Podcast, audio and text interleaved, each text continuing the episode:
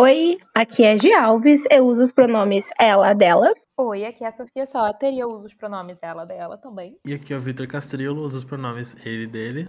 E sejam bem-vindos à Boca do Inferno. Aquele grito da Cordilha, às vezes eu tomo sustos.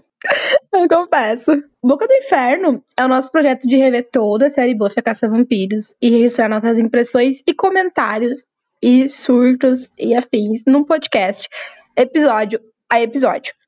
A gente tá se concentrando no episódio da vez, mas acontece de vez em quando de a gente comentar sobre fatos do futuro da série. Então, se você se importa com spoilers, se tá assistindo pela primeira vez e quer guardar todas as emoções, a gente recomenda que você assista a série e depois volte para nos ouvir. Se você já assistiu a série ou não se importa com spoilers, seja bem-vindo de fato à Boca do Inferno. E hoje a gente chegou num dos episódios mais aguardados por nós da segunda temporada, porque é hora de saber mais sobre o Giles e o ex-namorado dele, o Ethan Rain. E quem disser que eles não são ex-namorados, tchau, você não é bem-vindo aqui. Brincadeira. Ou não. Em The Dark Age, ou A Idade das Trevas, como foi chamado aqui no Brasil, ele é o oitavo episódio da segunda temporada. E nele a gente vê o passado do Giles batendo a porta quando um cara que é do passado dele de fato uh, procura por ele um pouquinho antes de ser assassinado. Porque Sunnydale é assim, e geralmente esse pessoal que aparece no início do episódio vai morrer. Quando o Giles percebe que os próximos mortos podem ser ele e o Ethan, ele tenta resolver o problema sozinho. Porém, é o poder da amizade da Scooby Gang e alguns puxões de cabelo que salvam o dia.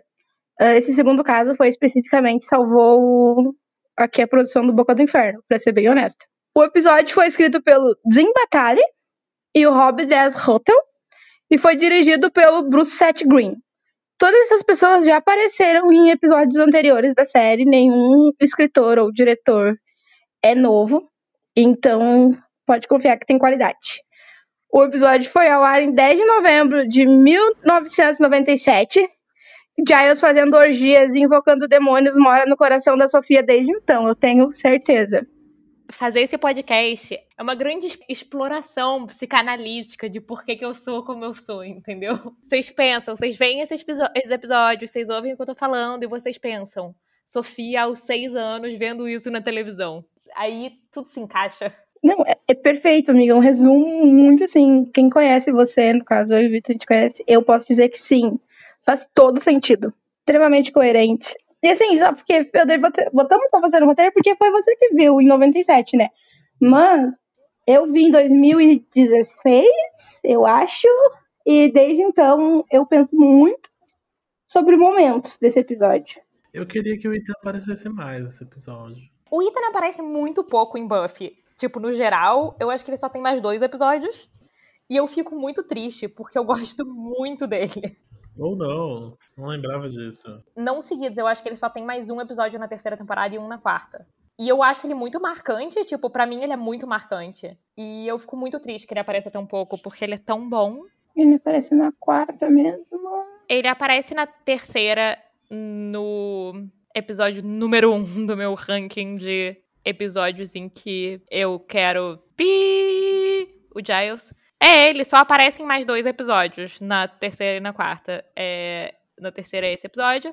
E na quarta é o episódio em que ele chama o Giles para eles beberem uma cerveja e rolar um remember. E ele, em vez de dar uma zoada no Giles, e o Giles vira um demônio. É, é isso, né? Você zoa seu ex-namorado, que às vezes é necessário. Pois é. E é assim a relação deles, entendeu? E funciona, né? Tá tudo bem pra eles. Good for them. Mas é isso, o Giles segurando o Ethan pelo cabelo até o Ethan quase sair do chão, sei lá, sabe? Deve ter uma estátua desse momento em algum canto do meu cérebro. Se não tiver, a gente produz e manda para você. Quem tiver uma impressora 3D. Nossa, esse momento, queria buzina, avião passando, censura, mas indo pro episódio de fato. E aí nós e assim a gente vai poder voltar a este momento em breve. O episódio ele começa com um homem no, no pátio, no, no terreno da escola, e batendo na porta, chamando pelo Giles, tentando entrar na, na biblioteca e fugindo de, de algo. Ele tá super desesperado, assim, batendo muito, chamando muito pelo Giles. E a gente vê que esse algo é uma mulher demoníaca que se aproxima cada vez mais dele. E quando finalmente alcança ele, estrangula ele até a morte. Esse cara, ele cai no chão. E aí a mulher demoníaca, ela vira uma, uma gosma de... Uma poça, uma gosma, um líquido esquisito, meio esverdeado. E aí você fica, ué, o que rolou? Enquanto isso, o que é muito bom e bom para fins de humor pra gente, ruim para, ruim para fins de tragédia do cara que morreu, coitado, é que enquanto isso tá rolando, na verdade o Giles está assim dentro da biblioteca, só que a Buffy tá fazendo ginástica ouvindo uma música pop eletrônica insuportável, muito, muito, muito alta. Pra enlouquecer o Giles completamente. Não, essa cena é muito boa, porque tipo, fica cortando, sabe? E o Giles só com aquela cara de prestes a pedir socorro e chamar a polícia pra alguém fazer aquela música parar. É incrível. Exatamente. O homem lá fora, tipo, pelo amor de Deus, alguém me salva, alguém me salva. E a Buffy com, tipo, lookinho de ginástica, tipo, malhando, com, tipo, tunt, tunt, tunt, tunt, insuportável rolando. Eles escolheram propositalmente a música mais insuportável pra gente sentir o desespero do Giles, que tá, tipo, pare com esse barulho. Isso não é. Eu, saibam, ouvintes, que eu perdi minhas anotações, então eu vou fazer meus comentários de cabeça. Mas é que ele, ele fala, tipo, isso não é música, isso é barulho. Música tem notas. Isso daí não é música. Ele tá muito nervoso. Mas assim, eu entendo. Porque essa música irritante, ela com certeza seria música parte de, daquele joguinho tipo Candy Crush.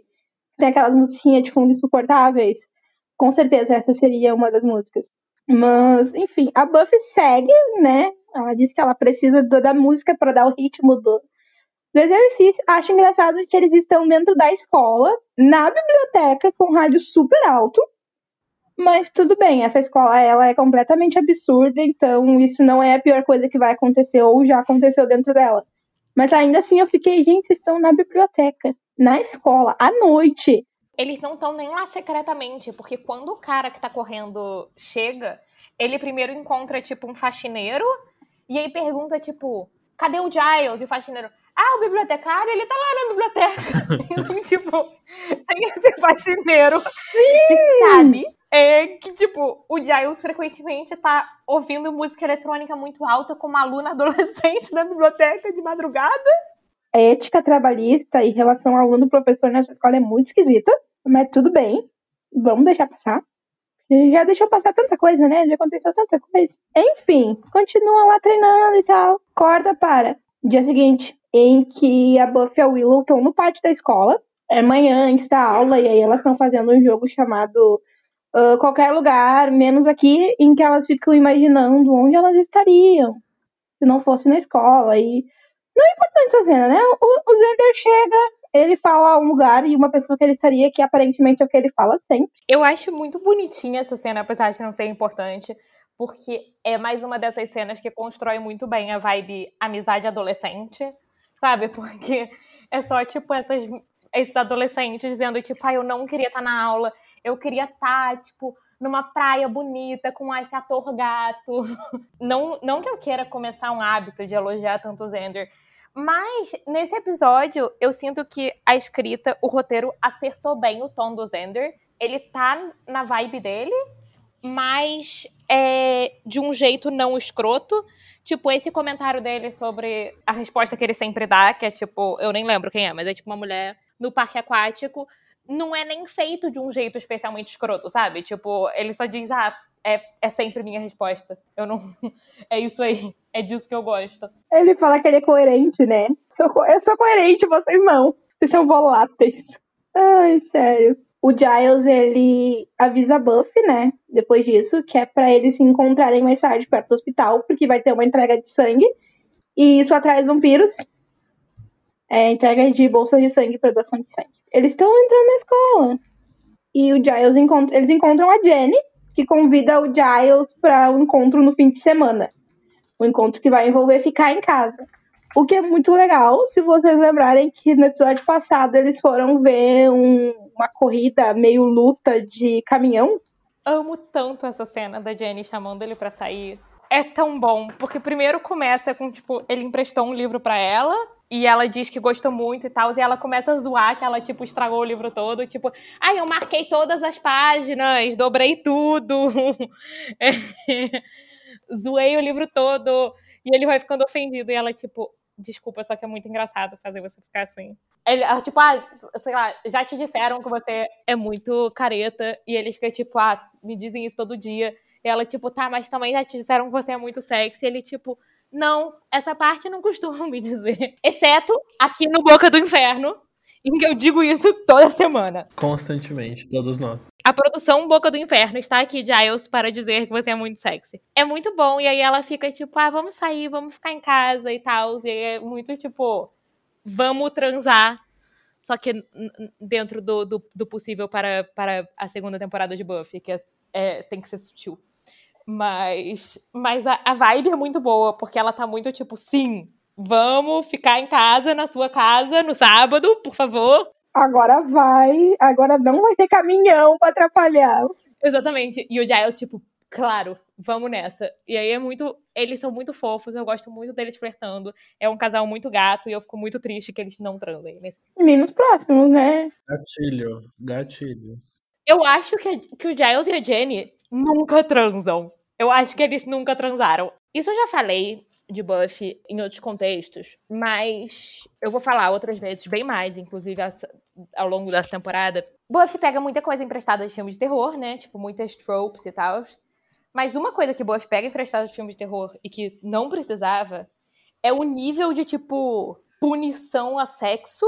Tipo, se você transa em Buffy, você vai se fuder. Se você quer transar, você também vai se fuder que é uma coisa bem clássica de, de filme de terror, né? De filme slasher e tal, mas não precisava. Isso não se aplica só aos adolescentes, se aplica também ao Giles. O Giles, ele passa esses sete anos aí dessa, da série tendo que cuidar dos adolescentes e, e, e fazer isso tudo e sem ter com quem transar, entendeu? Ah, vai ver, ele só não faz muita questão. Concordo que isso é sempre uma possibilidade. Eu não acho que é o caso do Giles. É, também não. Assim que eu terminei de falar, eu pensei, hum, não. Eu acho que o Giles literalmente só não tem opções porque é Sunnydale e tudo dá errado.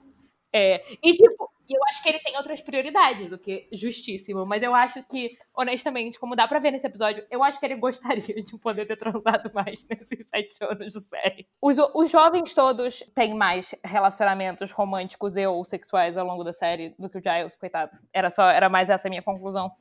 Ele tá ocupado cuidando de crianças e todo mundo tem suas oportunidades, apesar de todas elas acabarem em tragédia, sem exceção. O Xander é quem mais prova isso, né? Toda semana se apaixonando por um monstro diferente. Então, tendo dito isso tudo, vamos nos preparar para o maravilhoso romance trágico de Giles e Jane, que já começa a ficar um pouco trágico nesse episódio. Ai, sim! Doeu. Mas, ok, voltando. Após eles combinarem que eles vão ter um encontro sábado à noite, o Giles vai todo feliz para a biblioteca só que tem. A, a polícia tá lá. Tem alguns policiais e uma detetive e estão esperando por ele para falar com ele. E aí ele fica, eita, o que rolou? E a detetive conta que um homem foi morto no campus da escola. E o homem não foi identificado, mas no bolso ou na mão tinha um papel com o nome e o endereço do Giles. E o Giles, quando o Giles fica, ué, né? O que aconteceu? E quando ele vai até o necrotério, ele identifica o corpo como sendo de um amigo dele de Londres. E o corpo ele tem uma, uma tatuagem que perguntam se ele identifica, porque é uma tatuagem com um símbolo meio específico. E o Giles diz que não, ele não, não sabe do que se trata. E eu já adianto pra vocês que o Giles tá mentindo. Que ele sabe sim. Até porque o Giles sabe tudo. Essa cena dele na, na biblioteca com a detetive é muito boa porque a Cordelia aparece. Aparece reclamando que ela tem que pegar livro emprestado, não sei o que, que saco, blá blá blá. Isso o Giles nitidamente está perturbado e tem policiais na, na biblioteca. E a Cordelia completamente, tipo, nem aí. Só querendo resolver o problema dela. Aí o Giles fica tipo, Cordelia, para, agora não é hora, agora não é hora. E ela, tipo, ai meu Deus, não precisa gritar, entendeu? Eu eu, eu, eu entendo quando estão. É, eu entendo indiretas. E aí ela para e, tipo, qual era a indireta? Ela, ela tá perfeita nesse episódio. Todos os diálogos que tem algum pitaco dela estão maravilhosos. Esse em específico. E aí a continuação de quando o Giles mostra pra ela que a polícia tá lá, ela. Ah, é verdade! E se joga na frente do Giles pra falar com a policial, tipo, ah, eu tomei uma multa, mas é que na verdade a rua era mão única, mas eu tava indo em uma mão única. E eu gosto que continua o fato já conhecido de que a Cordelia dirige muito mal. Driver's License, Olivia Rodrigo. Alguém produz essa fancam, por favor. Enfim, o Giles, depois do necrotério, né? Reconheceu o cara, falou que não sabe da tatuagem. Mas quando ele sai do necrotério, ele tá muito abalado. E aí você vê que ele tá muito nervoso. E aí você entende, né? Alguma coisa tá rolando. A pró... Aí corta, e a gente tem a próxima cena que é a Buffy num lugar escuro. No caso, ela tá perto do hospital. E ela tá esperando o Giles, que tá atrasado. E ela começa a falar sozinha, né? Porque o telespectador, caso o telespectador não perceba que o Giles tá atrasado, ela dá essa informação e fica falando sozinha que ele tá atrasado, ele não atrasa nunca, meu Deus, o que rolou. Vocês perceberam como eu acho que esse é o episódio que mais tá num tom assim de terror, de ter momentos que tá muito escuro e uma trilhazinha de fundo mais tensa, em mais cenas. Eu acho que esse é o episódio que pegaram mais assim a estética, no geral, de filme de terror. É, ele tem até meio que um plot assim de história de terror não básica, mas, tipo, comum da época, assim, sabe? Tipo, um grupo de jovens que se reencontram no futuro tendo que lidar com uma decisão ruim que eles fizeram antes, que é basicamente a trope desse episódio. Então talvez a inspiração venha daí mesmo. É, e, e, eu concordo, tipo, a primeira cena, por exemplo, do cara batendo na porta e tal, tipo, apesar de ser também, em parte, para ser engraçado, né? O fato de que o Giles tá lá dentro e a Buffy tá ouvindo música ruim e tudo, é também, tipo, gravado de um jeito que você vai vendo o desespero do cara que tá chegando e ele, tipo, olhando para trás e, tipo, tá sendo perseguido e bate, bate na porta e ninguém ouve, de um jeito bem classicão, assim. É, bem, bem slasher. Eu acho que esse foi o que mais pegou, assim. Ó, Buffy também é uma série de terror. E essa cena do, deles esperando no hospital foi a que me deixou mais. Eita! Porque para mim foi a que mais. A, o momento que me deu o estalo de, nossa, as referências de terror aqui estão muito fortes. Foi nessa cena em que ela tá esperando pelo Giles. Porque ela tá sozinha num canto, e aí meio que parece ser. É um espaço vazio além do hospital, que tá, não tem ninguém. E tem essa musiquinha, essa tensãozinha de fundo, e ela tá nervosa. Não nervosa, ela tá preocupada porque o Giles não aparece. E o Giles, a gente já viu que ele tava muito abalado na cena anterior. É, que primeiro ela fica irritada, né? Aí ela pensa, uau, pra ele tá atrasado, alguma coisa aconteceu. Sim, e porque é o Giles, né? Ele não ele odeia atrasos. É, falta de educação. E aí chega o caminhão com a entrega de sangue. Duas pessoas, duas, três pessoas assinam a entrega. E aí ela fica que estranho, né? Médico recebendo entrega na porta. E aí, quando eles abrem o, o isopor, o cooler que tá as coisas de sangue, mostram a cara de vampiro dela se toca. Ah, não eram médicos, nada. Ela vai lutar contra eles, ela nem. Porque o Giles não tá ali, né? Fazer o quê? Ela vai lutar contra eles, tá lá brigando e tal, sobe em cima do carro, vai estacar um deles. Aí um deles surge do nada, ela vai tacar a estaca e é o Angel. E aí o Angel surge para salvar a noite. E eu acho muito engraçado. E ela mata dois dos vampiros e um dos vampiros foge, mas foge sem o sangue. Aí eu acho muito engraçado porque ela fica tipo, o que rolou? E o Angel é dia de entrega de sangue, você não sabia? Todo mundo sabe disso. Porque ele é o sabichão, né?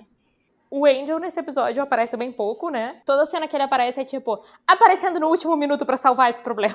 É, ele é bem tipo solução básica de roteiro. É, mas eu, eu nem acho ruim porque soluciona um ponto da, da narrativa que tinha que estar tá lá de qualquer forma, né? E os últimos episódios eu acho que teve um pouco mais de, tipo, desenvolvimento do Angel com a Buffy e com a galera. E esse episódio é muito, tipo, só, putz, a gente tá pagando aqui o David Boreanaz, vamos botar ele aqui. Ah, ok, ele resolve esse problema. Parece aqui, amigo, grava essa cena. Falou, valeu, pode voltar pra casa. Faz valer aí o contrato que a gente assinou. E aí, quando você lembra de como ele foi contratado para fazer essa série, isso fica mais engraçado ainda. Caso os ouvintes não se lembrem, porque eu tenho certeza que a gente já falou disso em outros episódios, que o David Boreanaz literalmente foi escolhido porque precisavam de um cara gato é, com essa cara do Angel. E uma pessoa do casting, tipo, que trabalhava no casting, disse: Ai, sabe quem eu acho que serve? Meu vizinho, eu vejo ele passeando com um cachorro todo dia e ele é gato beça. E aí contrataram ele. É, essa pessoa simplesmente foi para casa e falou assim: Ô filho, estamos precisando aqui de uma cena, vem cá. Ou oh, você quer um Frila? Imagina se quando me oferecessem Frila fosse esse nível de dinheiro e garantia de trabalho. Não é, pelo amor de Deus. Porque ele fez a carreira dele sendo bonito. Vai, amiga, aproveita, vai passear com a, com a Pandora. Vai que a chance surge. A Buffy tá preocupada, como a gente falou, né? Porque se o Giles atrasou, algo aconteceu. Então ela resolve ir até a casa dele. Então a gente finalmente descobre que Giles não mora na biblioteca. Ele tem uma casa. Que parece uma biblioteca. É, parece uma biblioteca, mas aí, né, detalhes. ele é. Ele mantém. Ele mantém a estética dele. Ele tem uma estética e é essa. Eu, eu gosto da casa do Giles, devo confessar. Eu acho bonita, assim. Eu acho, eu acho uma casa charmosa. É, eu acho legal, assim. Eu fiquei surpresa que ela existe. Eu achei que a gente só ia conhecer mais pra frente. E aí ele atende a Buffy. Ele nem abre muito a porta, assim. Ele só abre uma festinha, aparece. Fala pra ela que. Ela pergunta o que, o que aconteceu. E aí ele fala: Ah, não foi nada, só não apareci. Se você não se machucou, tá tudo certo é sexta-feira à noite, a gente fala de novo segunda, beijo, tchau, não me liga. E vai fechar a porta e a Buffy tá tipo, não, Giles, o que, que foi? O que, que foi? Só que ele realmente ele tá irredutível. A gente vê que ele tá muito nervoso, mas ele não quer contar pra Buffy, ele fecha a porta, manda a Buffy embora e volta pra dentro da sala e começa a telefonar pra pessoas. Ele tá bêbado, faltou informar isso pra vocês, gente. Ele claramente tá bêbado. Faltou, é, uma coisa importante, e ele tá claramente bêbado.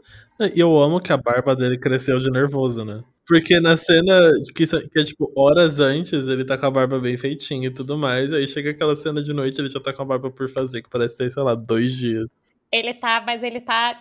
Olha, show. É, isso meu comentário não foi reclamando da estética, foi agradecendo por ela. Giles com cara de que tá completamente devastado e bêbado. Incrível, esse é o meu tipo. Devastado e bêbado. Brincadeira. Ouvintes Ou não. não. não. Não, mas depende. É, não, mas se quiser de, pode. Deixa em off, a gente discutir isso depois na terapia. Enfim, nervoso e bêbado. E depois de dispensar a Buffy, ele volta pra dentro de casa e começa a telefonar. Ele tá tentando entrar em contato com alguém. E essa pessoa, quando ele finalmente telefone atendido, ele descobre que essa pessoa que ele tá. Que ele quer saber sobre uh, tá morta. É uma das amigas antigas dele e ele descobre que essa amiga também tá morta. E aí ele risca o nome dessa amiga, do Philip, que foi o morto do início do episódio, e de mais uma pessoa. Ele risca tudo nessa lista e os nomes que sobram é o dele e o do Ethan. E aí ele arregaça as mangas e ele exibe a mesma tatuagem que ele disse lá no necrotério que ele não reconhecia. Ele tem uma tatuagem igualzinha no antebraço. Ouvintes, vocês já sabem como eu me sinto em relação ao Giles arregaçando as mangas. E ainda mais com toda essa estética que a gente estava falando agora mesmo. Ele tá sofrido, ele tá nervoso, ele acabou de descobrir. Sofrido, arregaçando as mangas para revelar uma tatuagem secreta misteriosa.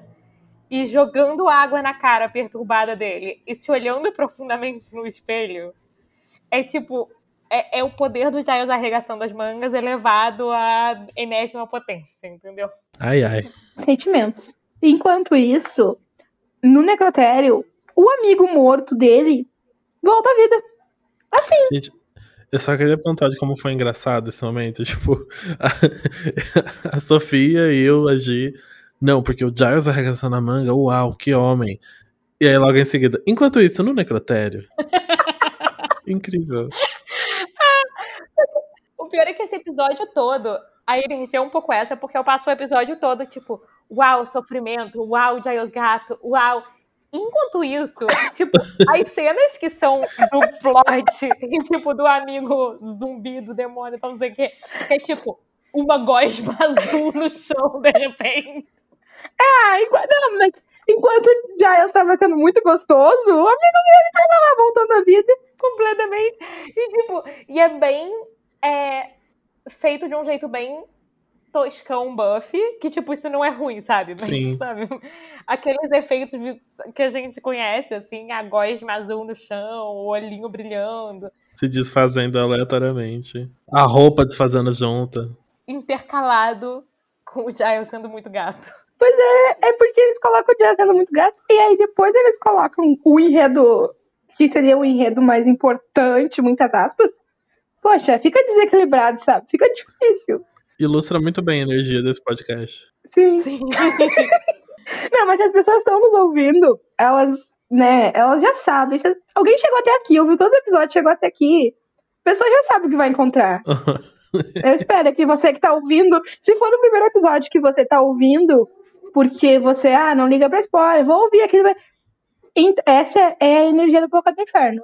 A gente tá sempre, sempre, sempre muito horny. E às vezes a gente lembra que tem um enredo da história. Aí a gente retorna, sabe? Mas tá tudo sob controle. A gente, a gente jura que a gente tá muito bem na cabeça. Sim. E eu juro que, além de, tipo, o Giles é tão gato, a Jenny é tão gata, é, eu até terei comentários mais elaborados pra fazer nesse episódio em algum momento. Mas mais pro final. Aí eu já. O meu comentário mais elaborado era a estética de terror. Agora já passou, é só ladeira abaixo. Uau, não, eu, eu, eu, eu, tenho, eu tenho comentários mais, tipo, emoções sobre o Giles e a Buffy no final. Eu tô simplesmente cabeça vazia. É, ainda bem que Sofia está aqui pra salvar a moral. Não que a gente tenha alguma moral, mas enfim. Deus me livre de salvar a moral de qualquer coisa. Imagina se vão depender de mim pra uma coisa dessa. Desculpa, amiga, eu não queria te ofender. Sabe, eu não salvo nem a minha. Tudo que eu faço nesse episódio é acabar com a minha moral, qualquer coisa que reste dela. Sabe, depois do, depois do episódio que a gente passou tanto tempo falando bem do Zender. Que moral a gente tem? Continuemos. Então, o cara lá, ele tava morto. Ele acordou com os olhos brilhando, gosminha no chão. Acho que já dá desse ponto pra gente entender o que rolou. Se a gente lembrar que lá no início, a mulher demônio que tava perseguindo ele, ela virou uma gosma quando ele morre. Vocês lembram? Eu acho que então, a partir daí, já dá pra você ficar tipo. Ah, tá, tem relação, então, muito direta aquela gosma e aquela mulher demônio com o retorno dele. É uma coisa meio demônio, meio zumbi, né? Tipo, meio infecção, assim. O zumbi te pega e blua, você zumbifica ali. Pois é, só que não multiplica, né? Porque é como. É, só pula de um pro outro. É só uma pessoa por vez, mas a estética é meio zumbi. Sim, totalmente. Tipo, ele já tá morto e tal. Então é bem bizarrinho, bem zumbi mesmo. Bem nojentinho. E se ele fosse bonito que nem o Giles, a gente estaria aqui dando mais atenção. Mas como ele não é, a gente pode só dizer que ele acordou e ele fugiu do necrotério. Na cena seguinte, ah, é o dia seguinte, é sábado, e vai rolar uma aula de informática com a Jenny. A Jenny Callender, ela é professora de informática. E nessa aula tem a Willow tá ajudando ela, os alunos são o Xander e Cordelia. Que são os alunos ruins de, de informática. Tipo, a gente que precisa tá, tipo, recuperação de informática. O Xander e a Cordelia. Sim, é bom lembrar que quando a Cordelia apareceu lá na biblioteca quando tava os policiais procurando um livro, ela tava puta porque ela tinha que procurar um livro de informática. E ela tava muito puta porque os computadores não estavam surgindo pra substituir os livros. Por que, que ela tem que ler alguma coisa? Sabe? Já tem computador. E lembremos que, pra coerência de personagem, na primeira temporada, tem cena da aula de informática que mostra que a Cordelia, tipo, não sabe nada de computadores, tipo, e que a Willow zoa ela, que faz ela, tipo, deletar um trabalho. No famigerado episódio do Demônio Carente. Enfim, então a Cordelia não manja de computadores. E o Xander, eu acho que ele não manja muito de nada. A Cordelia, se a gente for considerar, ela é zero tecnológica, né? Ela dirige mal, ela fica em recuperação informática, ela tem, assim, ela não tem uma, uma não é facilidade, ela não tem uma conexão muito boa com coisas mais tecnológicas da época. Mas estão lá, eles estão chegando na sala e a Buffy, a Buffy chega pra... E a Jenny acha que ela chegou pra acompanhar os amigos na alma, né? Porque, vejam só, a Buffy não tá de recuperação, gente. Eu fiquei muito feliz por ela.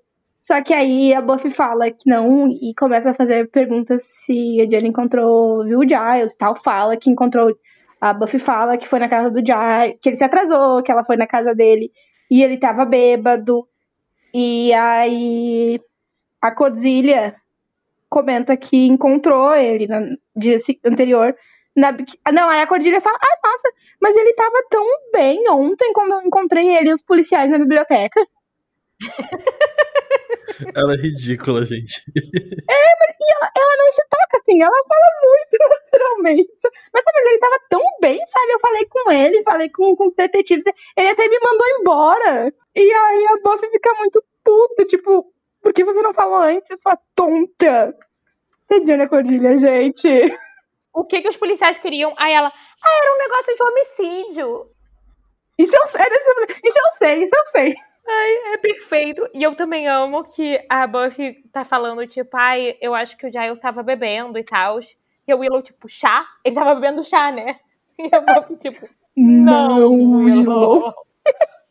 Mas é hilário, porque, tipo, todos os adolescentes chocados porque um homem adulto está consumindo álcool. Antes dessa parte do álcool, tem outro momento que eu acho incrível, que é de quando jogam na cara da Cordilha que ela podia ter dado essa informação antes. Ela fala, ah, mas eu não prestei muita atenção sobre o que era. Aí o Zender, tudo bem, eu te entendo, não era sobre você. é ótimo. E é verdade, ela tava completamente. Tipo, que ódio, eu elogio. Preocupada com a multa dela de trânsito. Gente, mas ele e a Cordelia juntos são bons. É, e como a gente tem notado e já comentado vários episódios, cada vez mais estão juntando eles. Esse episódio tem momentos muito assim de juntar eles, não só nos diálogos. O próximo episódio já é o episódio que eles se beijam pela primeira vez. Quase beijaram nesse, até que, né? Só não rolou porque o Willow se meteu, mas tava quase. Eles quase caem na porrada e ou se beijam que é o que é sempre a energia deles, então. É uma boa energia, sabe?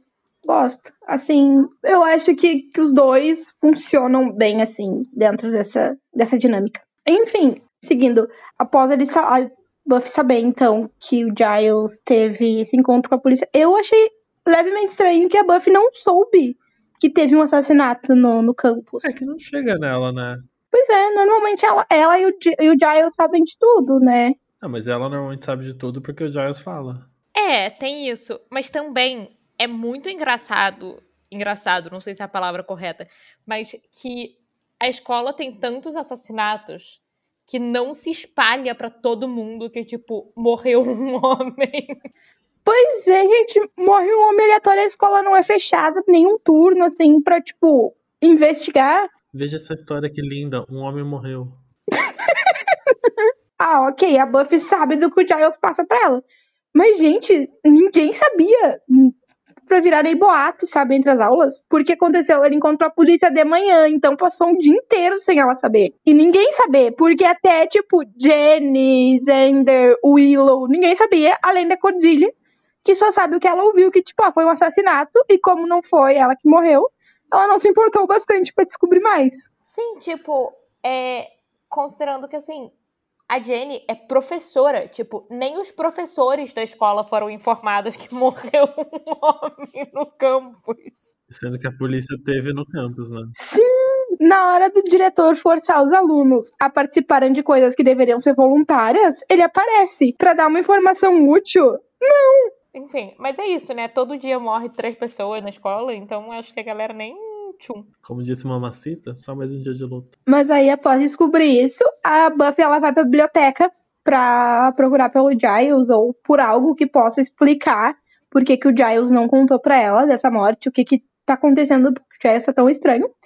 E aí, passando pelas estantes, ela vê uma pessoa, assim, no corredor oposto, e essa pessoa empurra uma estante pra cima dela. E essa pessoa é ninguém menos que o ex-namorado do Giles, o Ethan. Sim, que conhecemos no episódio de Halloween. E que prova mais uma vez que qualquer pessoa entra nessa escola. Qualquer pessoa. Aí é muito bom porque nessa cena a Buffy acusa ele de tipo, ah, eu vou chamar a polícia porque você invadiu a escola e tal. Você fica tipo, Buffy. Só agora você pensou nisso? Todo dia, todo dia, 10 pessoas aleatórias, perigosas, desconhecidas entram na escola, entendeu? A polícia não tá nem aí. Imagina, morreu um homem ontem, ninguém nem sabe. Total. E eu acho muito bom porque ela reconhece ele de ter sido dono da loja, de quem vendeu as fantasias, que fez quase ela morrer. E ela vai e mete o socão na cara dele. É uma reação muito genuína, sabe? Ela, ah, foi você, seu filho da puta. E mete o socão nele. E ao mesmo tempo, ele só fica tipo, aham, tá bom, eu mereci. ah, agora a gente tá kit? Ele ainda fala que ela ficou, ficava muito bem com aquele vestido, o que eu discordo um pouquinho. Eu até gostei do vestido, eu acho que o problema tava no cabelo. A peruca, é, tava horrorosa. Se fosse o cabelo dela mesmo, eu acho que poderia ter sido uma combinação mais legal. Mas, né, é a opinião do. Não estou invalidando a opinião do Ethan, nada disso. Né? Tudo bem, ele quer achar isso. Quem sou eu pra dizer que não? Ela consegue segurar o Ethan e começa a ligar pro Giles pra falar dele. O Ethan fala, né? Tipo, pô, amiga, é, eu tô procurando o Giles também. A gente é amigão de longa data. E ela fica tipo, hum. Porque ele teria um amigo esquisito. E aí ela fala, né, que ela tá com, com o Ethan e pergunta uh, o que, que é a marca de, de Egon. Primeiro, Giles diz que, tipo, ela tá em muito risco ficando perto do Ethan e quer que ela saia de perto dele o mais rápido possível. E ela insiste em saber o significado da marca, porque o Ethan tá do lado dela botando fogo, né? Vai, pergunta, vê se ele vai te falar, vê se ele é confiável, pergunta. E é muito engraçado porque, tipo, o Giles fala: Cuidado, o Ethan é muito perigoso, você tá muito perigo ficando perto dele. E a Buffy olha pro Ethan com uma cara de tipo, de jeito nenhum que esse homem é perigoso. Ele? Completo desprezo, tipo, ai não, eu consigo quebrar a cara desse homem dormindo. E ela insiste, né, em perguntar. E o Giles não, não responde. E aí, enquanto o Giles tá insistindo que ela tem que ir embora porque o Ethan é perigoso, o morto, o Philip, entra na biblioteca. Um morto muito louco. Tá zumbificado. O rosto dele tá começando a ficar com uma aparência meio rachada e tal, meio demoníaca, com traços demoníacos mesmo. E aí o Giles, tipo, fica muito nervoso no telefone, né? Porque ele meio que ouviu assim, atenção. A Buffy começa a brigar com o morto. A Scooby Gang aparece, né? Todo mundo aparece na, nessa briga, todo mundo aparece. Quando tinha o cara lá batendo na porta, quase morrer. Engraçado, todo mundo entra na, na escola, né? Mas o carinha antes de morrer tinha que bater na porta. Realmente, né? Mas eu acho que talvez o Giles tenha sido responsável de ter trancar a biblioteca. Ah, porra, mas ele podia en entrar por outro lado também. Ele foi burro, né? Tanta entrada na escola.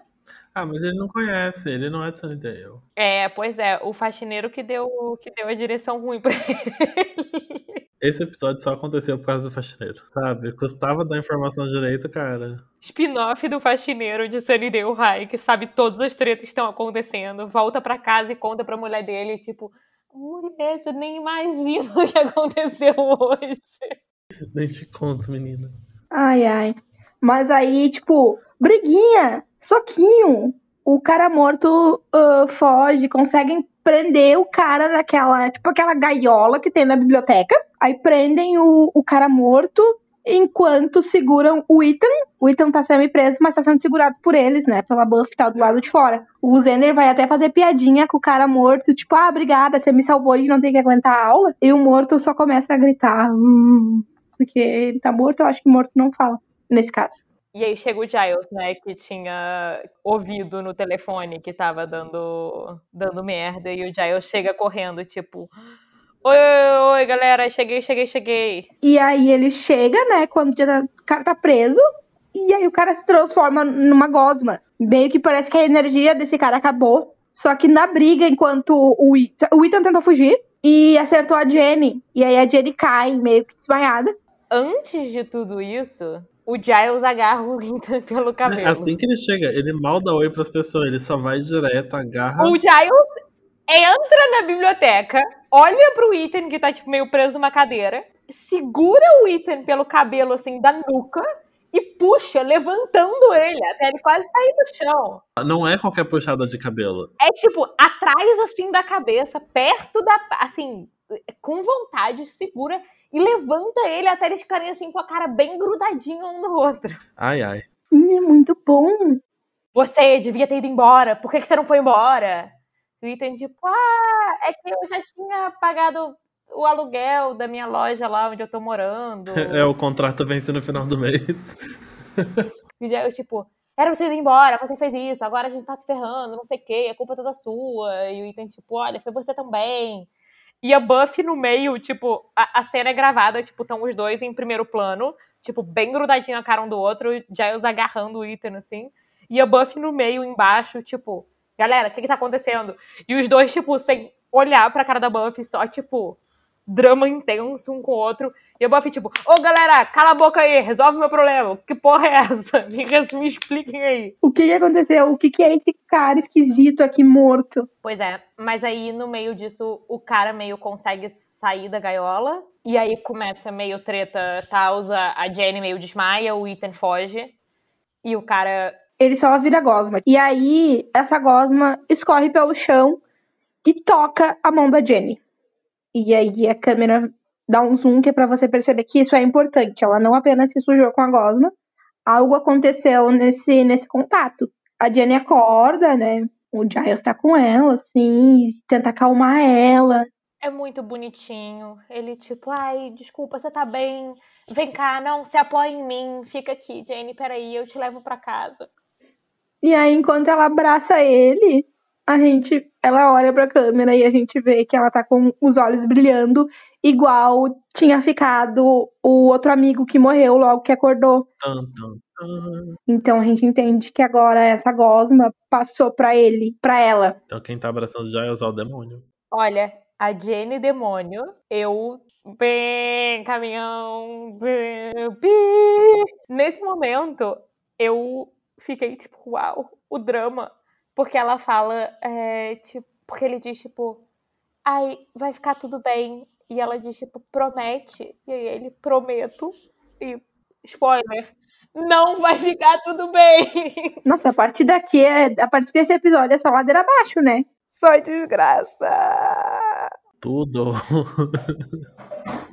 Tudo errado. Mas, enfim, bom, vamos ver daqui a pouco a Jenny Demônio, mas a Jenny Demônio Sim. Até quando ela tá já com a cara totalmente esquisita, eu fiquei, uau, interessante. Eu entendi o Zender. A hora que ela fala com a voz de demônio possuída, eu fiquei tipo, uau, realmente eu não tenho critério.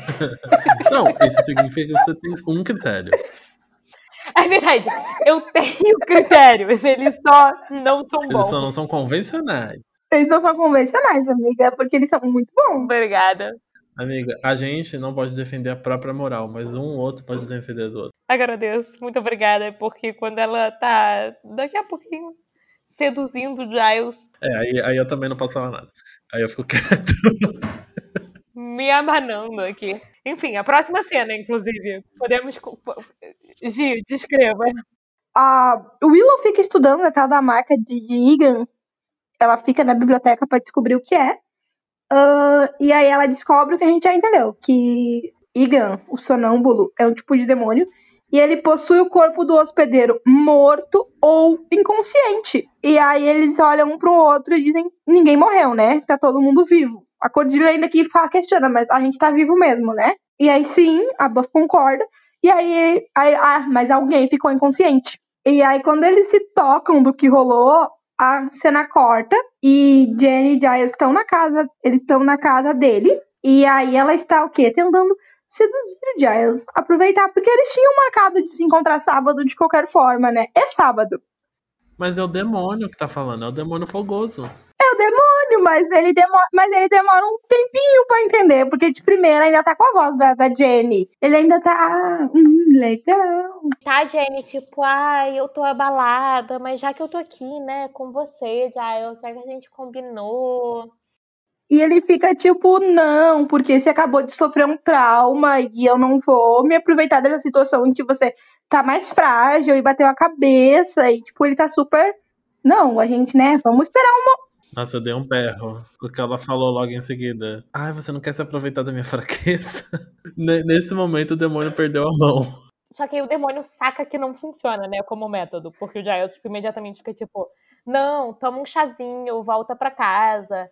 É, e aí a Jenny, tipo, ai não, Giles, mas já que eu tô aqui com você, vamos nessa. E aí ela meio começa, assim, senta ele na cadeira, começa a se aproximar, dá um beijo e tal.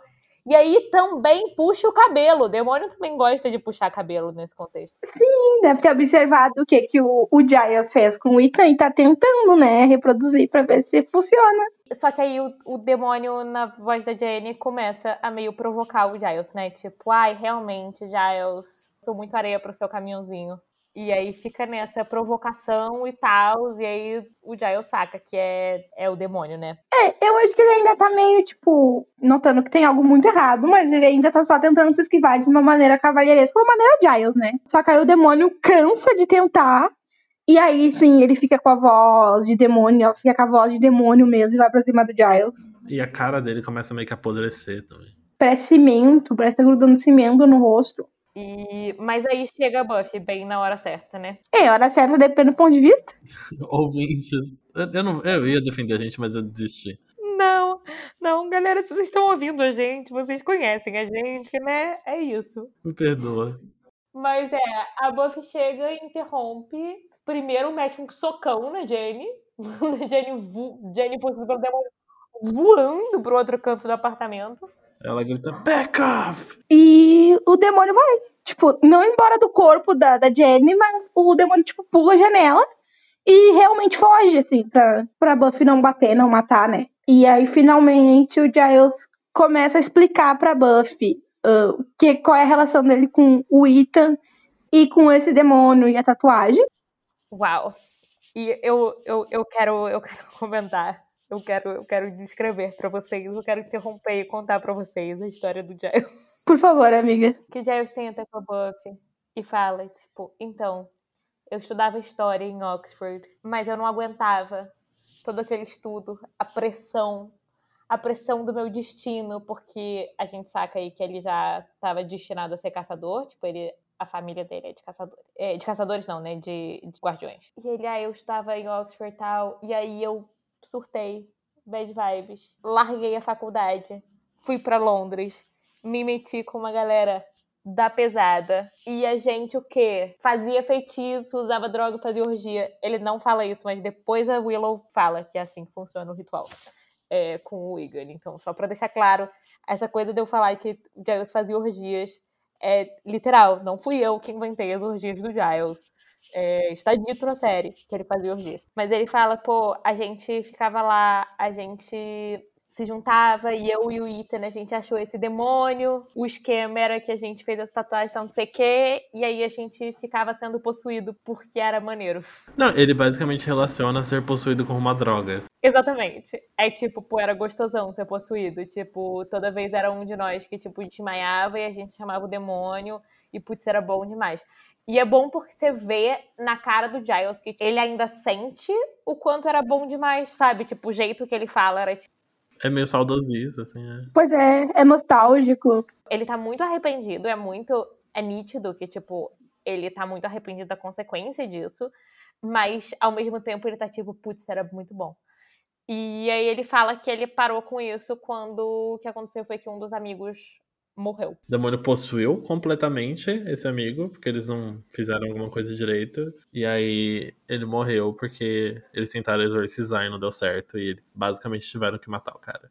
Eles pararam com esse rolê. O Giles vazou. E o Giles achou que tava tudo bem, que tipo, tinha acabado. Só que aí o demônio tá de volta. ele marcou o nome deles, pelo jeito. Tipo, não gostou de seus dados de droga. É, exato. É porque ele tá atrás de quem tem essa marca. Porque não é uma tatuagem simples, tipo, ah, tatuagem de melhores amigos. Essa marca, ela é, ela tem um, um quê mágico. Então, as pessoas com essa marca, né, elas estão, de fato, marcadas para esse demônio específico. Por isso também que tá indo atrás das pessoas que eram amigas do Giles, sabe? Mas não era só eles ter arrancado a tatuagem. Então, é o que a gente vai ver o Ethan fazer daqui a pouco, mas é que como eles mataram esse amigo e por muito tempo nada aconteceu, eles imaginaram que de fato eles tinham eliminado o demônio. Então, acho que por isso que não pensaram em só tirar a tatuagem, sabe? Porque eles acreditavam que estava resolvido. Eles tinham perdido esse amigo, que era uma coisa muito ruim, mas que estava ok agora. Mas não foi o caso? Eu acho que, tipo, só o Giles e o Ethan que sacam exatamente o que é, que tipo, que a tatuagem atrai e tal. Talvez o outro cara que tivesse aparecendo, o Philip tivesse pedindo ajuda do Giles, só sacasse que era o demônio, mas não sacasse que tava indo atrás de todo mundo da tatuagem, sabe? Tipo, a sensação que me dá é que só o Giles e o Ethan sacam, e pro Giles, agora o Giles tá completamente indiferente ao demônio pegar ele ou não. O Giles só quer que o demônio saia do Jenny, sei que a Jenny morra, né? É, porque o único jeito do demônio sair dela depois de um tempo que tivesse possuído é se ela morresse. Exato. Ou passar energia para outra pessoa, morta ou desacordada. Importante a gente lembrar isso porque é relevante. Só que assim, até agora a gente só viu o demônio passar para outra pessoa com a primeira pessoa morrendo, né? Tipo, a pessoa vira um, uma gosma azul inteira. O que a Buffy diz é tipo, a gente vai resolver, a Willow, o Xander e a Cordelia estão pesquisando, a gente vai dar um jeito, é isso que a gente faz. A gente sempre dá um jeito. A gente vai salvar a Jane. A Buffy resolve ir até a loja de fantasias do Ethan, enquanto o resto da turma tá pesquisando. Eu acho muito engraçado, inclusive uma coisa que a gente não comentou, mas como a gente tá falando da Cordelia antes, é que a Buffy começa a distribuir tarefas, e aí ela pede pra Willow pesquisar nos livros, porque elas veem que essa questão, essa coisa da marca, ela com certeza vai ser uma coisa dos livros do Giles. E pede uhum. pro, pro Xander mexer nas coisas do Giles mesmo, documentos e afins do Giles. E aí, quando aí a Cordelia vai pra frente da Buffy sorrindo, toda feliz, querendo uma missão também.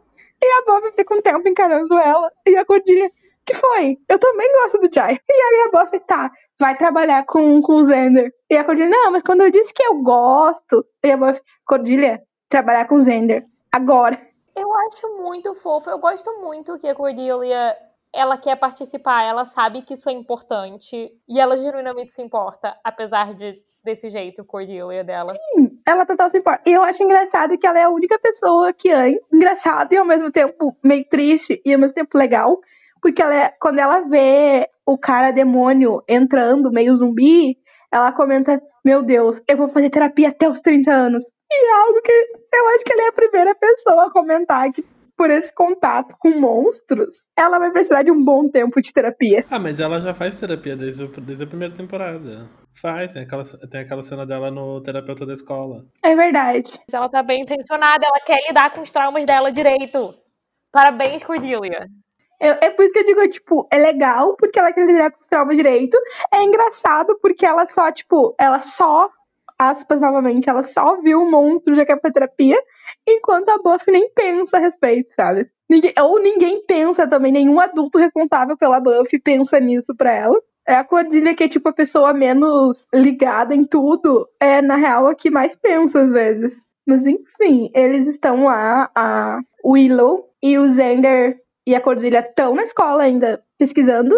E a Buffy resolve, depois de conversar com o Giles, resolve ir até a, até a loja do Ethan pra falar com ele, pra ver o que, que ela se tem a possibilidade de fazer algo para salvar a Jenny. É, e também pra meio proteger ele, né? Porque, tipo, ela tá tipo, bom, a, a Jenny possuída ou vai pro Giles ou vai pro Ethan. Então o Giles tá lá se cuidando e eu vou aqui cuidar do Ethan, que aí a gente se resolve. É, e ele até faz piada, né? Que tipo, é muito nobre da parte dela e proteger ele. E ele fica. E ela fica, tipo, muito puta, né? Porque ela só tá, tipo, é meu trabalho, não tô aqui porque eu quero. E rola um momento. Que na verdade eu vou falar que é nessa cena, mas eu não lembro se é nessa cena ou se é no confronto anterior da, da Buffy com o Ethan nesse episódio. Fica no limite de ser uma piada homofóbica, mas ao mesmo tempo, como é o Ethan falando e ele nitidamente é gay, não fica exatamente. Mas é porque a Buffy fala, ah, eu vou matar esse demônio, sei lá, fala uma coisa de Buffy assim. E ele diz, tipo, pô, machona, hein? E aí a Buffy, tipo, é, eu pelo menos sou, né? Você não. É, alguém aqui tem que ser, ela fala bem. Da parte do Ethan, só combina com a vibe meio gay bitch dele. Mas como resposta da Buffy, eu confesso que eu fiquei um pouco tipo, Buffy, eu entendo, eu entendo que você tá, tipo, puta com o homem, mas. Não precisava. Exatamente. Dizer alguém aqui tem que ser macho pra um homem nitidamente gay na sua frente. Sim, e é nessa cena. É, tá nessa cena, tanto que em seguida ele fala pra ela pra eles irem, uh, acho que pro depósito, algo assim, mais pra dentro da loja, pra ficarem mais protegidos. E aí ele até indica uma coisa tipo, ah, primeiras damas. E aí, quando ela começa a andar, ele pega uma pá, alguma coisa do chão e bate nela. E ela desmaia. Eu acho a direção desse momento meio mal feita. Porque ele bate nas costas dela, não na cabeça. E ela é a caçadora. Eu fiquei com a sensação que eles não queriam mostrar, tipo, esse homem humano adulto cometendo uma violência, batendo na cabeça da Buffy. Faz sentido? Tipo, a impressão que eu tive nessa cena foi que eles ficaram, tipo, vamos diminuir um pouquinho a violência, apesar de, tipo, depois ele tá tatuando ela à força. E aí ficou só meio tosco. porque ele parece, tipo, conseguir fazer ela desmaiar, sendo que ele só, tipo, dá uma porrada com a força dele, que é muito menor do que a da Buffy, sabe? Tipo, Pra mim faz sentido isso porque, tipo, reserva a violência maior a quem são os monstros de verdade, né? E ele pode ser malzinho, mas ele é uma pessoa humana, ele tá vivo e tal. Então acho que sim, tem, tem isso, assim, de não querer fazer que as pessoas humanas sejam tão ruins. Isso, e tipo, ele com o Giles são cenas de mais violência, mas eu acho que eles, tipo, não ficam meio com o pé atrás de mostrar mais violência dele com a Buffy, assim. Tipo, da Buffy com ele tranquilo, mas tipo, ele contra a Buffy, eu sinto que. É um homem adulto, né? E ela é uma adolescente, uma menina adolescente. Principalmente mais no começo da série. Mesmo que a gente saiba que, obviamente, esse negócio, ela é muito mais forte que ele, né? Mas esse episódio todo, eu acho que ele testa muito a questão da força da caçadora, tanto dela não saber coisas, como não saber do, do cara morto lá no, na escola, quanto depois porque ela tá amarrada. A, a cena seguinte, inclusive, ela tá amarrada e, tipo, ela é muito forte. Em outras situações, ela teria só esticado o braço e desamarrado as mãos. E nessa cena, ela fica muito tempo ah, passando a corda, que ela tá amarrada num prego, pra romper a, a corda, sabe? Então, esse episódio, ele total ignora o fato de que a Buffy é uma pessoa muito forte. Porque não, ela não tá amarrada com magia nem nada do tipo, é só uma corda. Pra ela, deveria ser só uma corda. Arrebentar super fácil. Inclusive, já que já me adiantei, a cena seguinte ela tá amarrada nessa maca. E o Ethan tá com várias coisas de tatuagem. E aí tá explicando pra Buffy que ele vai ter que tatuar a Buffy, mas é pra ela ficar tranquila e pra ela considerar como isso é uma coisa nobre. Porque o trabalho dela, de fato, é se sacrificar por outras pessoas. Então não é legal se o demônio vier e possuir o corpo dela em vez de possuir o dele, porque é uma coisa, né, um sacrifício, é uma coisa legal. Eu acho divertido que ele até fala que, tipo, não é que eu não goste de você, sabe? É que eu gosto muito mais de mim. Eu sei que o Ethan é muito escroto, ele é muito filho da puta, mas eu gosto muito dele. Não, essas falas dele são ótimas. Eu acho que o ator faz ele muito bem. Ele nitidamente interpreta o Ethan com uma sensibilidade queer, mas de um jeito que fica. Eu fico me perguntando se esse ator é hétero ou não. Porque eu acho que ele acerta muito bem o tom de ficar, tipo, uma sensibilidade queer sem ficar caricato escroto. Ah, meu Deus, o ator morreu. Que horror, ele morreu em 2013. Ele morreu com 61 anos. É ataque cardíaco. Coitado. Ele foi casado com duas mulheres. Não significa que ele seja hétero, mas é só é, é tudo que eu é tudo que eu sei sobre ele. Que ele foi casado duas vezes com duas mulheres, mas se separou das duas. Ele, ele não morreu casado. Aí ele é britânico de fato. A gente vai ver mais do Giles no futuro? Do passado do Giles? Principalmente no terceiro episódio que. No, no terceiro episódio, não, no episódio na terceira temporada que. que ele meio volta mentalmente pra juventude. Porque, tipo, nesse ele comenta que ele era muita pressão, né?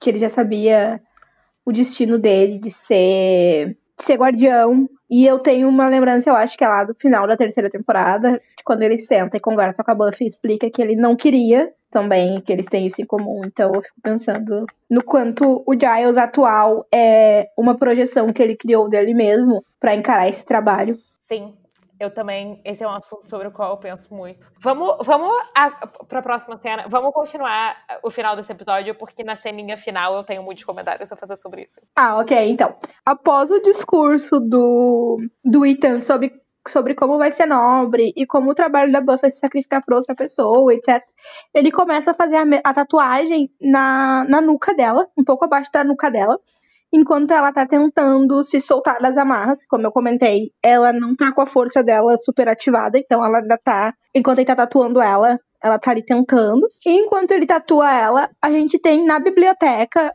uh, Xander Willow descobrindo que a única maneira de se livrar do demônio. A única maneira de se livrar do demônio, eles percebem, é tipo, cortando a cabeça. E quem percebe isso é a Cordilha.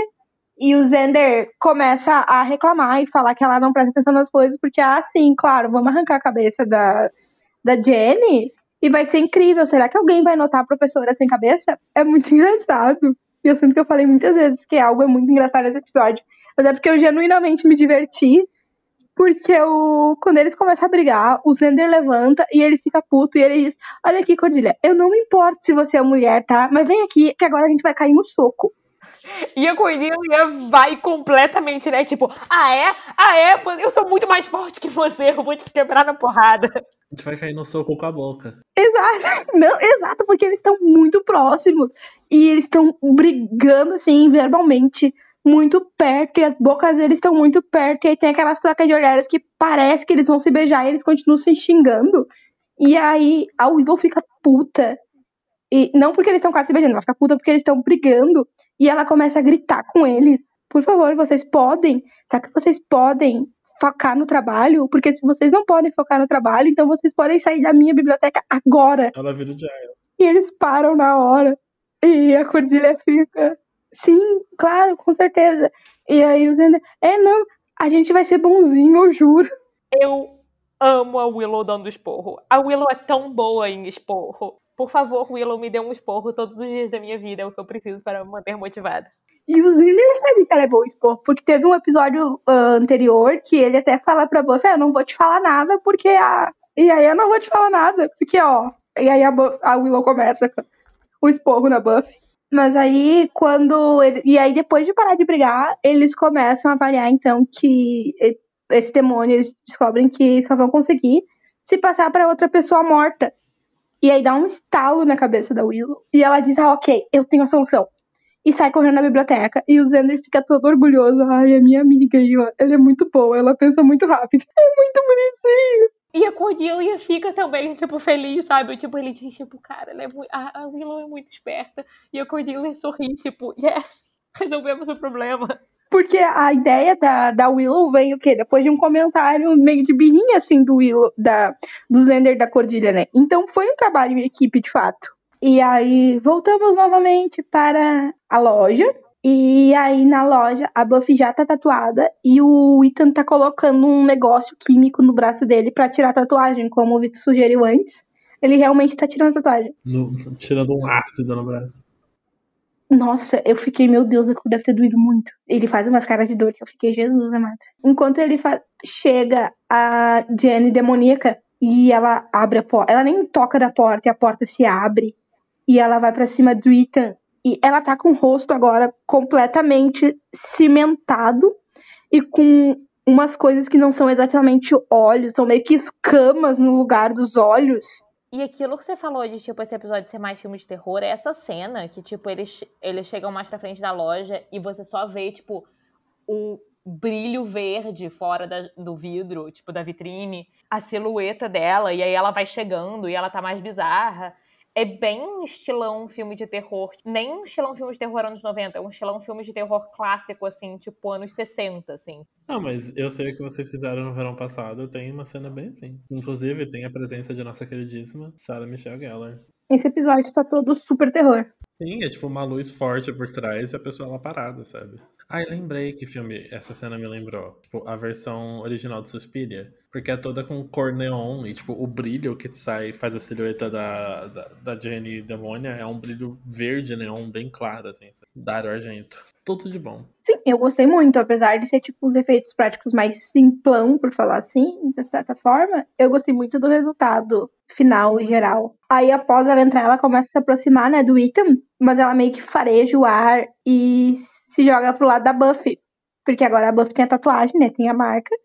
E o Ethan conseguiu tirar dele. Bem nesse momento, a Buffy finalmente consegue romper a corda que tá amarrada e se jogar para trás e jogar a mesa. E aí começa a lutinha, lutinha, lutinha de novo. Quando a Jenny tá lá quase possuindo a Buffy, né? Ela tá quase vencendo a guerra, a briga.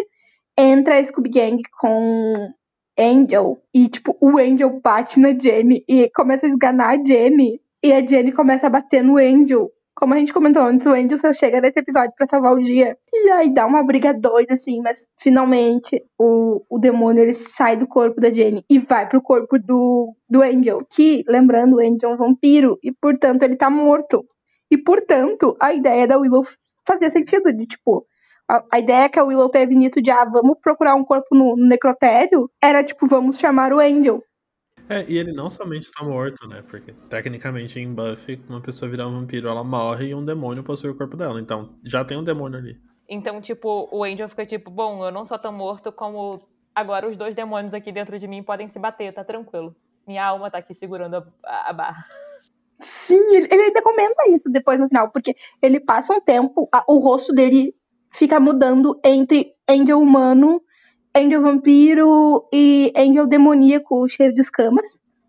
E tá todo mundo, uau, o que que tá rolando? Enquanto isso, o Giles, né, já tá ali, ele tá meio que apoiando a Jenny. Não tenho certeza se o Giles tá nessa cena. É, eu acho que ele chega bem aí.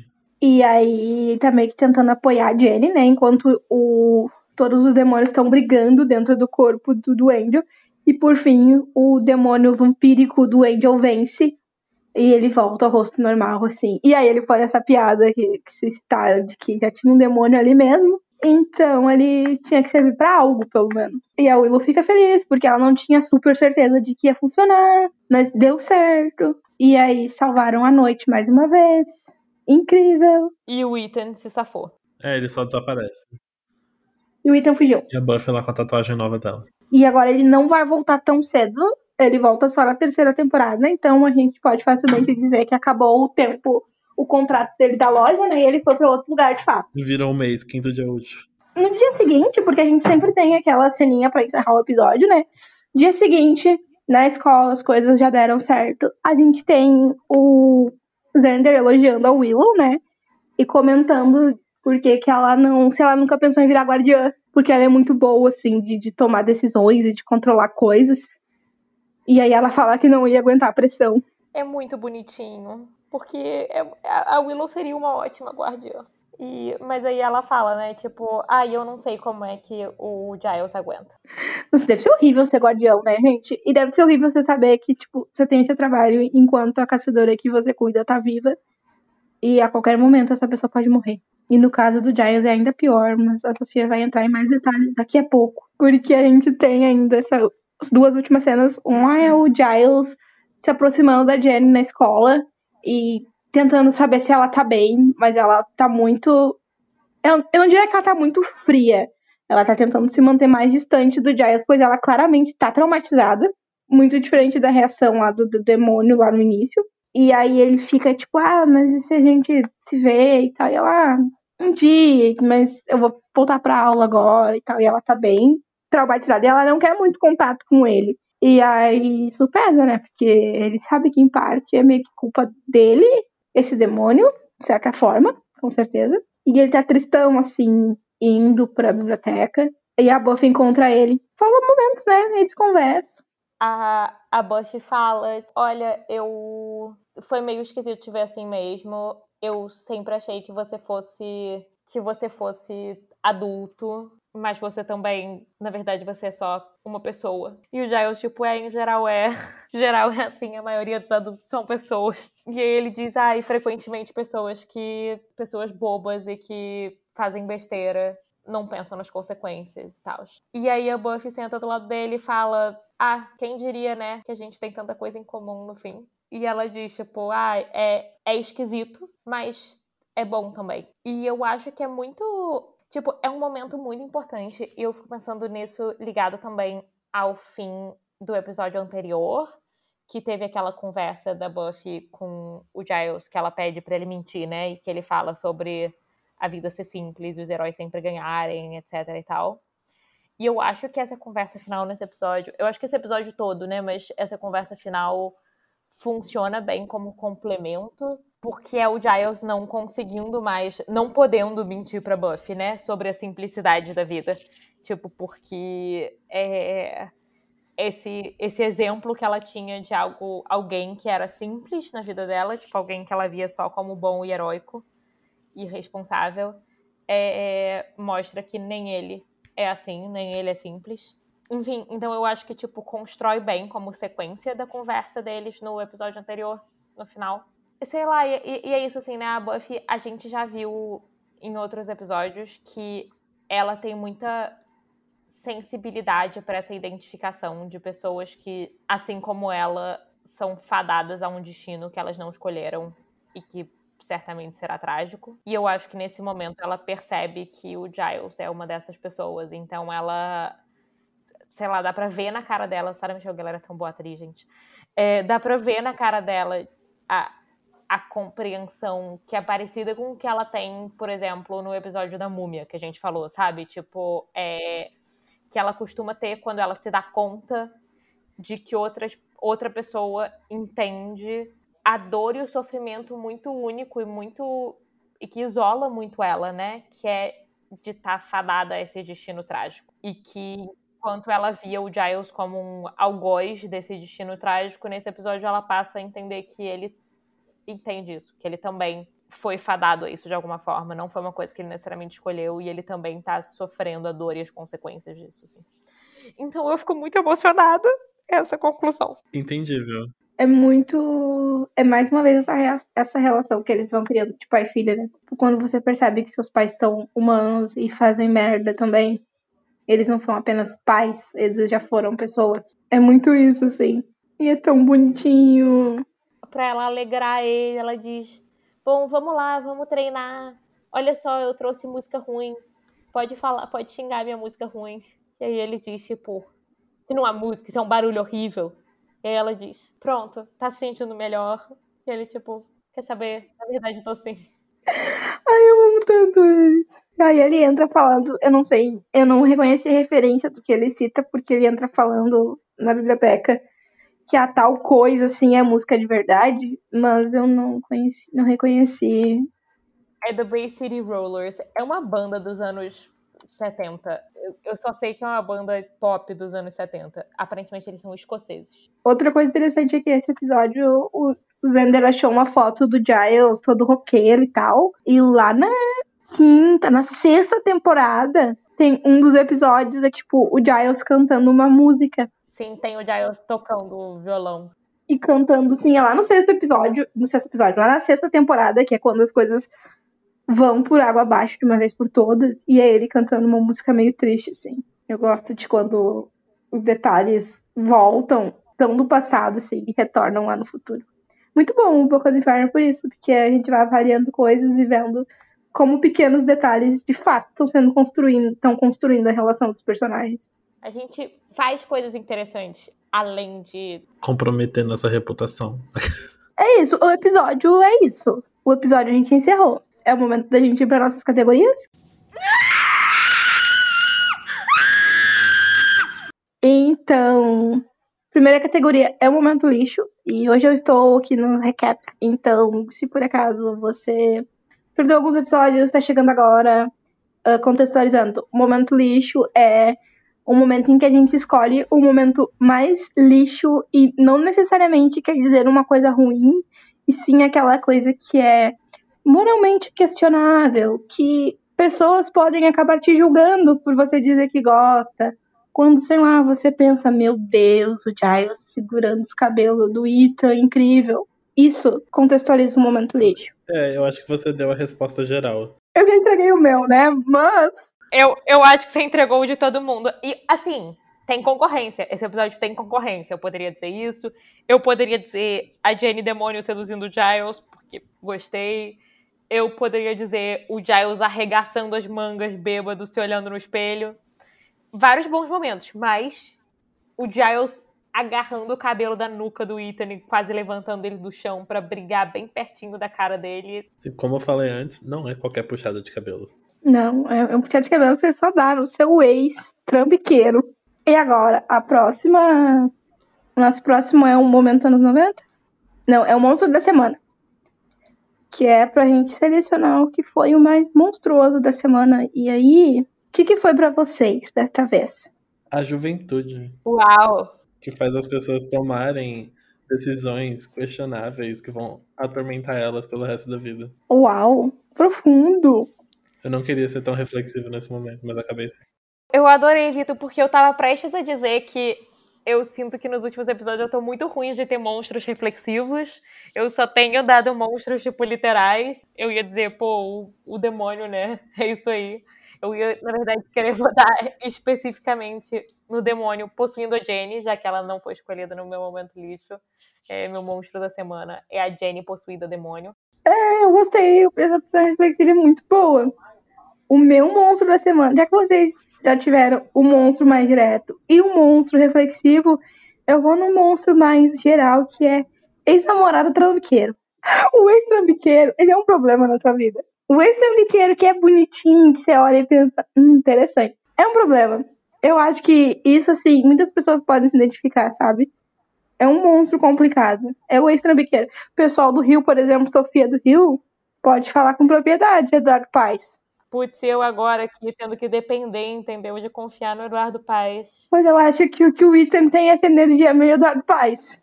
Ah, coitado do Ethan, agora eu vou ter dificuldade com o Ethan, agora que eu tô pensando que ele é o Eduardo Paes. Não, foi genial isso. Foi genial, mas agora eu vou sofrer. E a nossa última categoria, para homenagear o fato de que Buffy é uma série que marcou os anos 90 e todas as décadas posteriores, nada mais, nada menos que o momento anos 90, em que a gente escolhe o que a gente quiser, na verdade, o que nosso coração mandar, que de alguma forma nos remeta aos anos 90. É uma categoria em que o critério é basicamente o que a gente quiser, o que a gente tiver com vontade. E que vocês tiveram com vontade essa semana, gente. Berrou para vocês. Uau, anos 90. Tinha tanta coisa para focar nesse episódio que não era necessariamente isso. Talvez o episódio em si e o tomzinho de terror anos 90 dele. Ah, eu já sei. Eu vou votar, eu vou votar na música eletrônica pop ruim da Buffy. É totalmente música ruim de rave ruim nos anos 90. É, tá votado. E o look dela hein, quando ela tá dançando também. Eu, então, eu anotei um específico aqui que são aulas de informática. Porque não era algo tão comum, ponto de que a gente tinha aulas de informática. E você ficava em recuperação em informática. Porque você não nascia com o celular na mão. Então, após esse episódio divertidíssimo, tanto de assistir quanto de gravar, pois é sempre bom focar no Giles, né? Uh, sem zoeira, foi realmente muito bom, assim, entrar mais no passado do Giles. Não só porque ele é muito gostoso, mas porque é bom de ver essa conexão que ele tem cada vez mais forte com a Buffy e cada vez alimentando mais uh, a nossa teoria que a gente já trouxe aqui de que, na verdade, ele é o pai da Buffy. É ele quem adotou essa menina e quem tem todas as relações e conexões com ela. E é isso, assim, acho que da minha parte eu não tenho mais a acrescentar sobre o episódio em si. Vocês, pra mim tá ok. Pra mim tá ok também. Não, tá legal também. Então vamos começar a se despedir? Esse foi nosso episódio de hoje. Você pode, você pode nos acompanhar pelas nossas redes sociais, que é arroba bocainfernocast. Nós também temos um e-mail. Produção, me lembra do e-mail? Produção informa que o e-mail é boca do infernocast.gmail.com. Obrigado, produção. E a mim vocês encontram em todas as redes sociais como Vito, sem o R, Castrilo com dois L's. E até o próximo episódio. Obrigada por ouvirem a gente. Eu amei gravar esse episódio. Vocês podem me encontrar em Sofia Soter no Twitter, no site sofiasoter.com. E eu vou de novo fazer propaganda do meu livro, que quando vocês é, ouvirem esse episódio vai ter saído recentemente. É, eu tenho um conto no livro Sobre Amor, Estrelas e Muita Intensidade, publicado pela editora Rocco. Saiu agora. É um conto de comédia romântica adolescente e é divertido. Por favor, comprem, leiam, me deem dinheiro. Tem música da Maiara e Maraísa. Tem. É um conto regado a feminejo. Valeu por terem ouvido a gente. Nos procurem nas redes, como o Vitor falou, mandem e-mail, se vocês preferirem. Compartilhem com amigos que gostam de Buffy, com quem não gosta de Buffy porque ainda não assistiu, mas você quer convencer. Eu acredito que talvez Boca do Inferno possa ser uma boa porta de entrada.